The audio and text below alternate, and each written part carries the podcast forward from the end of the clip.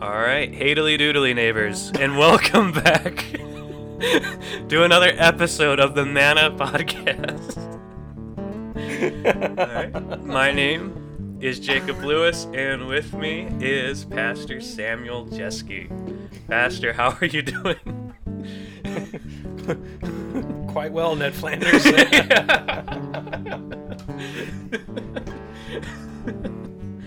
How is that a better introduction? the Emperor's New Clothes. All right, I okay. Well, It's because it was premeditative. I guess so.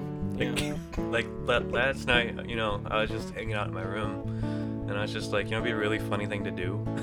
Just introduce the to introduce this podcast with Hadley Doodly. All right.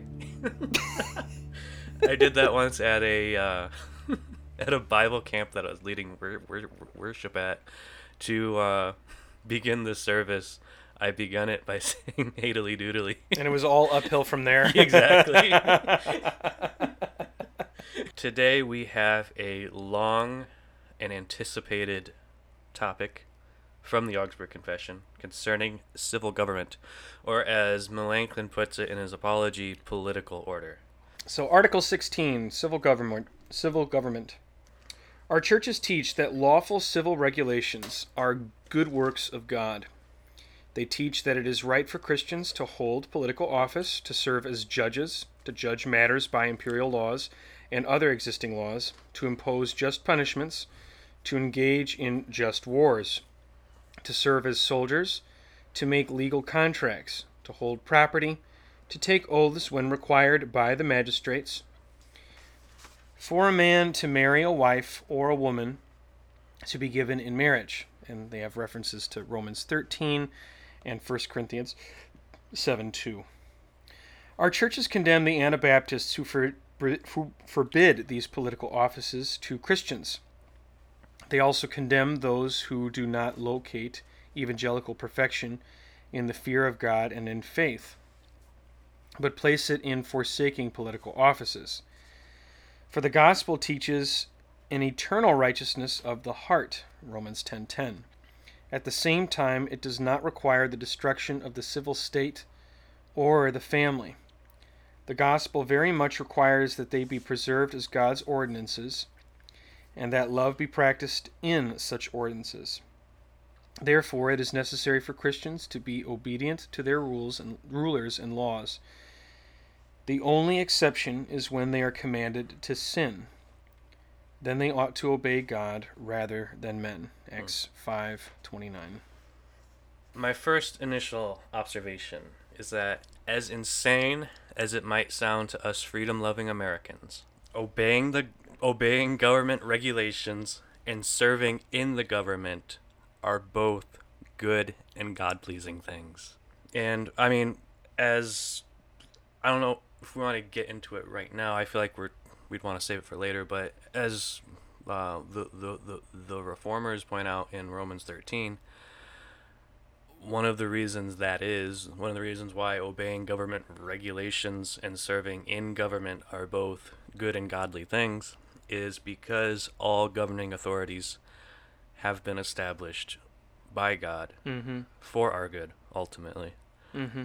Although my only question with that is, what about in terms of like the IRS? Like, is that a good, good and godly thing? Jacob, you're trying to get me in trouble. uh, I've, I've seen this slogan quite a bit taxation Oh, is yeah. theft. I get where people are coming from, but Yeah. we also do have a savior who did not. He didn't. That was not the platform that he preached. Taxation is theft. In fact, he said, "Give to Caesar what is Caesar's, and give to God what is God's." He also was not. He didn't shy away from paying the temple tax. You know the the miracle. They, they caught that fish, and then it had the coin in there that then was then used to pay the temple tax. Mm. Jesus did not say, "Now give it here, and I'm going to put this in my pocket." I'm not in a position to tell to to effectively tell the IRS how to do their job. What I can comment on is that there is biblical warrant and principles outlined for us as citizens of the state, in a, as well as being citizens of heaven, to support our local government. Mm. I constantly see this that Jesus will be recast as kind of like a either a um, a progressive socialist or a hardcore anarchist or something, Yeah. or like some or like a totalitarian or something. I- Yeah. I'm pretty sure the only kingdom Christ endorses is his own. and that's it. and notice, I mean, in the in the apology of the Augsburg Confession, it said, you know, it cites John John eighteen, where it's talking, you know, my kingdom is not of this world. Where it's talking about, you know, Jesus' kingdom is a, is a heart based one. It is a spiritual kingdom. Right. Um, and it, it it's a, it, it is astounding how clear Jesus is on this stuff, and yet so often we we we want to co-opt King Jesus and make him be a king of of a kingdom of our own design.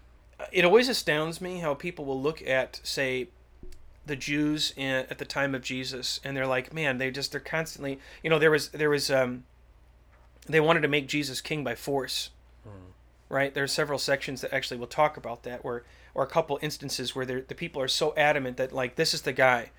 Um, yeah, they were right in pointing to Jesus that he is the Messiah. They were wrong in terms of their conception of who the Messiah Right. was to be or who the Messiah is. So when Jesus started, when Jesus, like say in John six, shifted gears from talking about physical bread because he had just fed the five thousand with the loaves of bread and, and the fish. Now he starts talking about a greater, grander, bigger, better kingdom, a spiritual kingdom, um, where he is a king who did not come to be a geopolitical savior, but a spiritual savior from sin, death, and hell. A lot of them are like, yeah, this just this isn't this isn't the this isn't the politician that I want to get behind. Right. This is not the Messiah that I want, because I don't think this is the Messiah that I need. I mean, not only did this it betrayed an ignorance of who Jesus is, but it also betrayed an ignorance of who they are too. Mm. Well, what are our greatest needs? Who cares if you have a full belly? At the end of the day, what is your right standing with God, and what does that Mm. rest upon? Or, or I should say, what is your what is your standing with God? What does God have to say about you? And do I have a right standing with Him? Um, you know, a full belly will not solve the problem of death. It'll stay your hunger for a day Yeah. but it's not going to satisfy you and give you life into eternity. So when people come to me and they say, you know, oh man, those people had it so wrong about who Jesus was, or they say, you know, their idea of his kingship was just so completely, you know, bonkers and backwards. Well, let's let's be careful here and uh, realize that this same this same messianic misconception can take place today too, Right. and it does Oh yeah. when it comes to taxation, I I understand why why people would go as far as to say such taxation or, or taxation is or all taxation is theft. I would be incredibly just I would be incredibly careful to to throw that slogan on my own shirt or to throw that slogan on Jesus, um, because I we, we do ha- we do follow a savior who says not only that we should pray for our institutions of social government, you know, pray for your leaders. Uh, the Apostle Paul encourages us to do as much too, but um, you know, but to to give to such institutions, to give to Caesar what is Caesar's and God's what is God's. Yet, nevertheless, um, obeying God rather than men. Right. This doesn't mean that we justify anarchy on the altar of somehow divine obedience. Uh, we are citizens of two kingdoms. We are citizens of heaven and we are citizens of earth. I guess you could say. We're citizens of the state. Yeah. And part of my civic duty, uh, vocational duty as a citizen, is to pray for my government, um, to support my government as I can, um, in good conscience, without compromising my faith or by um, giving giving the impression that I'm like in a Shadrach, Meshach, and Abednego sense, bowing the knee to false gods, or compromising my conviction and adopting some type of nebulous pluralistic worldview or something. Right. Um, but um, I can occupy political offices. I can serve as a soldier in the army. Um, I can serve as a police officer and do so. But nevertheless, even in these positions um, that do, in, by inherently by virtue of their position, come with tremendous power, I nevertheless utilize said authority and power with with uh, good goodness and godliness. That I do so for the sake of being salt and light in a world of darkness that people Right. see our good deeds and praise our Father in heaven. I guess that there's there's uh, my initial takes on Mm. Some of the stuff that you're getting at with that, that question that that could get me in trouble. yeah. yeah. Yeah. I, I, I think one point that I got from that is because what I've heard a lot of people say is, you know, like they'll they'll say, you know, like when I go to work, I check my religion at the door. When Bull I'm crap. when I'm voting, I check my religion at the door. To me, Yeah. like what that really sh- to me that actually shows who your God actually is. Yeah. If you can just set Christ aside, you know, and then vote. You know, it's like clearly Christ isn't your God, the state Yeah. is, or whoever you're endorsing as your right. political messiah, basically. That's a that's a really good point, uh, and that's a really this is a common sticking point. This, this is there's a this is a challenge for Christians, but then in in two fronts. On the one hand, they um, they might be misled or misguided into thinking that this is what is expected of me when I Mm. approach the the polling station or the the voting box, um, the ballot box, or we're being told this by our secular leaders that you need to privatize your personal religion, and you need to set that aside. Yeah. And it, which is impossible. I mean, yeah, it is. It, it is impossible. Yeah, I mean, you, you can't just set your worldview aside. I know, Like like your worldview is how. It's completely nonsensical. Yeah. It's like um, no one should. No, like I've heard this before. No one should legislate their. No one should bring their worldview into the into the ballot box, or no one should try to legislate their worldview. I'm like, well, hang on a second. What is what are you just saying right now? Right. Sounds like you're trying to impose your worldview on me. it sounds like me. you're trying to impose your worldview on me. Well, it's different. No, it's not. no. You're citing absolutes, so am I. You're appealing to a meta narrative, so am I. Hmm. You just don't call it religion. You call it something else. But it's still a greater, grander meta narrative. It is Right. still, you're still appealing to absolutes, moral values, and duties. You're still appealing to some type of greater, grander objective foundation. And you're using such language that is, in some respects, just as religious as me. Um, I just have a God to ground it in. Mm, exactly. you have you. yeah. uh, but um, yeah, the idea of you can't everybody everyone's bringing their worldview to the to the ballot box, Mm. and so this idea that I effectively need to adopt some type of schizophrenic spirituality where I like divorce, like I kind of partition myself down the center.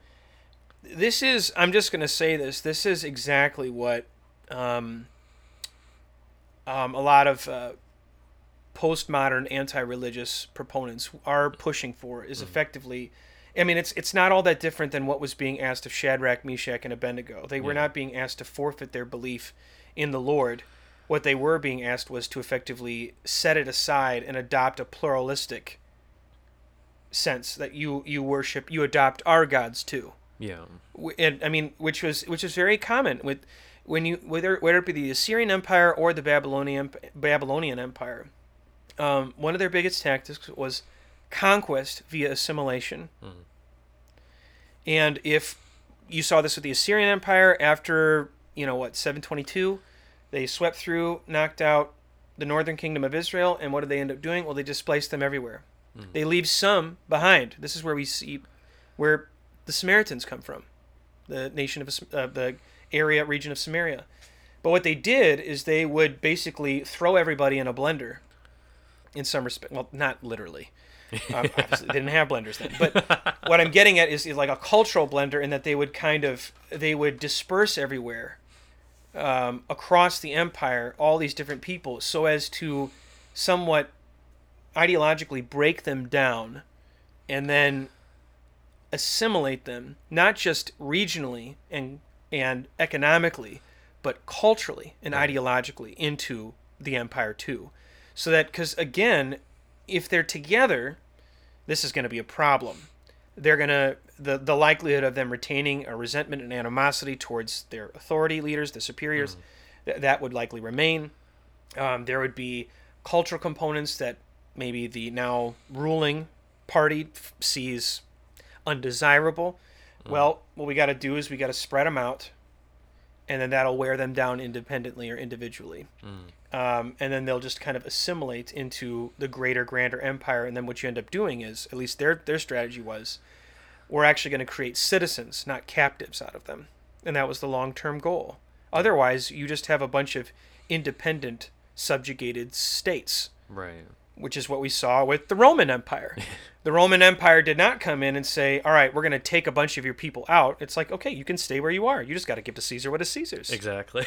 Notice at the time of Jesus, you could sense and see a strong resentment towards Rome, and which every every uh, Passover celebration or, or Yom Kippur or the Day of Atonement, for example, Passover especially, there was because this was one of the high celebrations when there would be a lot of Jews who would travel to Jerusalem. There was always this, there was always a tenseness. Um, the Fortress Antonia on the north side of the Temple Mount, that was always that was always a flush garrison every time that there would be major festival events. Why? Because there was always fear of some type of major religiously predicated uprising yeah. against the Roman state. Um, in the case of the Assyrians and Babylonians, their solution to that problem is conquest, displacement, and then assimilation. And I do see that as a tactic that a lot of people would employ today too. And one, and I, you know, I, if people get people disagree with me on this, I'd love to hear their thoughts. Um, but I think one tactic is leave your religious life at home privatize and compartmentalize it. You can, you know, worship your God in your home. That's your castle, right? You do whatever you want there. Worship your God at that church, you know, for that one hour on one day of the week. But when you're in your business world, you leave that outside. when you are going to the ballot box, don't bring Jesus, Allah, Buddha, you know, Ganesh. um, don't bring your gods and your worldviews in with you. Leave that outside. Um, that is a tactic. I am convinced of. Um, I think it's a modern cultural tactic. That is that, that that definitely shows uh, an anti-religious bias. Yeah. But it but it also hasn't actually interrogated its own.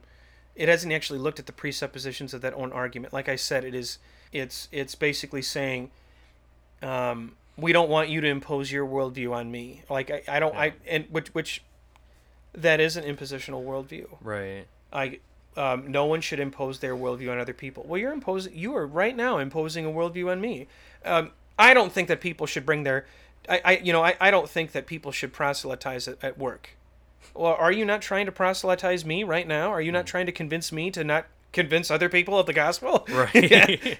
so it's it's what you when you take the time to walk people through that, you realize that, or, or my my it's certainly the hope is that they realize that, um, that an anti-religious bias is showing, or this this attitude that my thinking is somehow superior or greater or grander than religious type thinking, or that we've graduated or moved on from a need for God Right. which is total garbage Yeah. because I we we invoke the sacred all the time within the sec- secular sphere when it's convenient oh yeah. when it's convenient and then when it's not convenient well then we we cast it aside Yeah. but um it's what nowhere in the bible to give what to caesar what is caesar's and god's what is god's when i go to the voter when i go to the ballot box um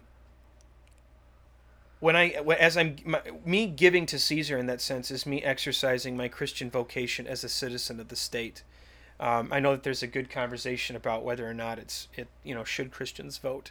Is that something that Christians ought to do? I think that there is some strong biblical principles that would support that that cr- voting is a good thing to do in that um, it goes part and parcel with stewardship. I mean, taking care of the country in which we live, coming up with policies to combat hunger and poverty and um, unemployment um, crises, Yeah. um, um, crises of, that are like climate or cultural, like uh, climate, cultural, or um, uh, injustices or racism, whatever it might be. Um, we, uh, I, I do think that there's a there's there's grounds for that. Right, and I, I do definitely think the article here, um, I think the reformers would definitely endorse that set sen- sentiment because you'll notice that what, what I found most in, in, in, in- interesting in the article is they never mention a specific form of government, Right. but rather they simply state that as you were saying, Christians should be good stewards. They should, you know, obey regulations and law- laws. They, they should be good citizens, Right. you know, and live out their vocations, you know. And so, though no singular form of government is established by God, it is clear, and it's also implied here, that God has established hierarchicalism, which that that is, there will always be a system of governance. There will always be order and law, you know. And historically, I mean, that's been true. I mean, even going back to Adam and Eve, you know, like, um, you know, Adam was the head of the household, you know,